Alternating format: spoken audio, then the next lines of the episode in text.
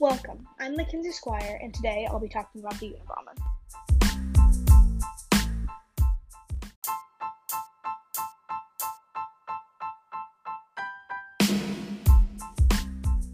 Ted Kaczynski. That name probably doesn't mean anything to you, but if you were one of his over 24 victims' family or friends, that name will forever be etched into your mind. However, you may recognize him by his FBI given name, the Unabomber. Starting in 1978 and spanning over the course of the next 17 years, Ted would be responsible for taking the lives of three Americans and injuring countless others. This is the Unabomber story.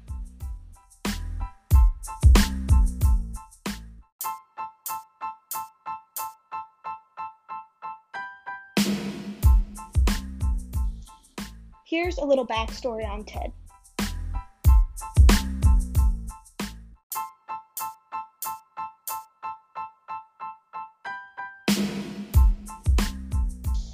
Ted grew up in Chicago and later moved to the Salt Lake City and San Francisco areas. Ted attended college at both MIT and Harvard. He began college at Harvard at the young age of 16, where he was recognized for being extremely gifted. It was 1959 when everything went downhill for Kaczynski. Ted and a group of other students were chosen by a professor to be part of a cruel and unusual study. The study was to learn about the effects of stress on the human brain during an interrogation. The students were forced to write an essay on their world perspective and philosophy. History.com describes part of the study as follows Seated in front of white, bright lights, wired to electrodes. The students were also interrogated while they were wired to the electrodes, tracking their brain. Professor Murray, the man conducting the study, described the interrogation as vehement, sweeping, and personally abusive. The interrogators attacked the students' personal ideas and beliefs.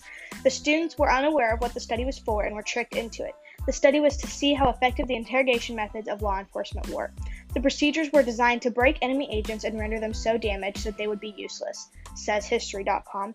If that was what was supposed to happen to people trained to resist interrogation, imagine what the effects would be on helpless college students. Psychologists believe that the studies could have caused the students to become extremely schizophrenic and paranoid. Although people believe that the study may have been tied to Ted's actions, there's no real proof.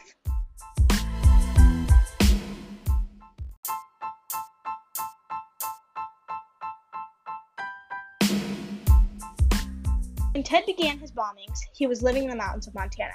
He was living in a 10 by 14 cabin that him and his brothers had constructed when they were young. When FBI investigators raided his house after his arrest, they found coffee cans labeled with names of different chemicals, which they assumed were for creating his bombs. He built his bombs out of scrap materials, which added to the elusiveness of his work. He chose his victims randomly from basic library research, creating no pattern for the task force to follow. He was basically a hermit, which is what made it next to impossible for the FBI to find him. The way he distributed his bombs, hand delivering them, made it impossible for the task force to trace him. The FBI were even unaware of his gender until, the, until their big break came.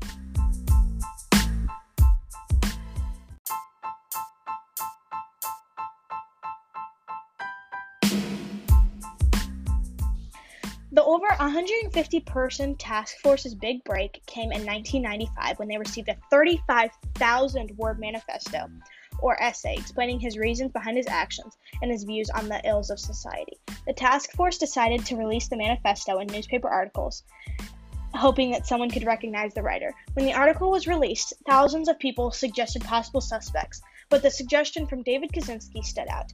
David had described his troubled brother, Theodore Kaczynski, who had grown up in Chicago and worked at University of California at Berkeley, which was where two of the bombs had been placed. David provided letters from Ted that, using the abilities of the FBI's linguistic analysis team, were proof that Ted was now the main suspect in their case.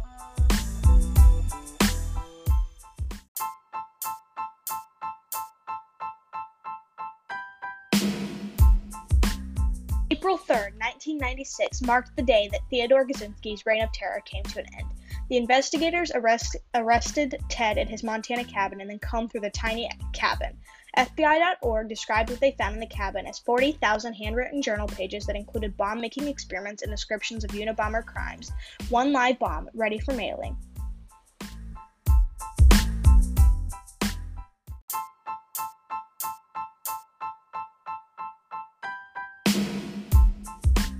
After 17 years, 16 bombs, taking three innocent people's lives, injuring 24 more people, and the work of a 150 person task force. The Unabomber scare was over. Ted had threatened to blow up airplanes, planted bombs in multiple colleges, and delivered multiple bombs leading to people's deaths. Theodore Kaczynski pled guilty to all of the charges against him. He now resides in an isolated cell in a supermax jail in Colorado.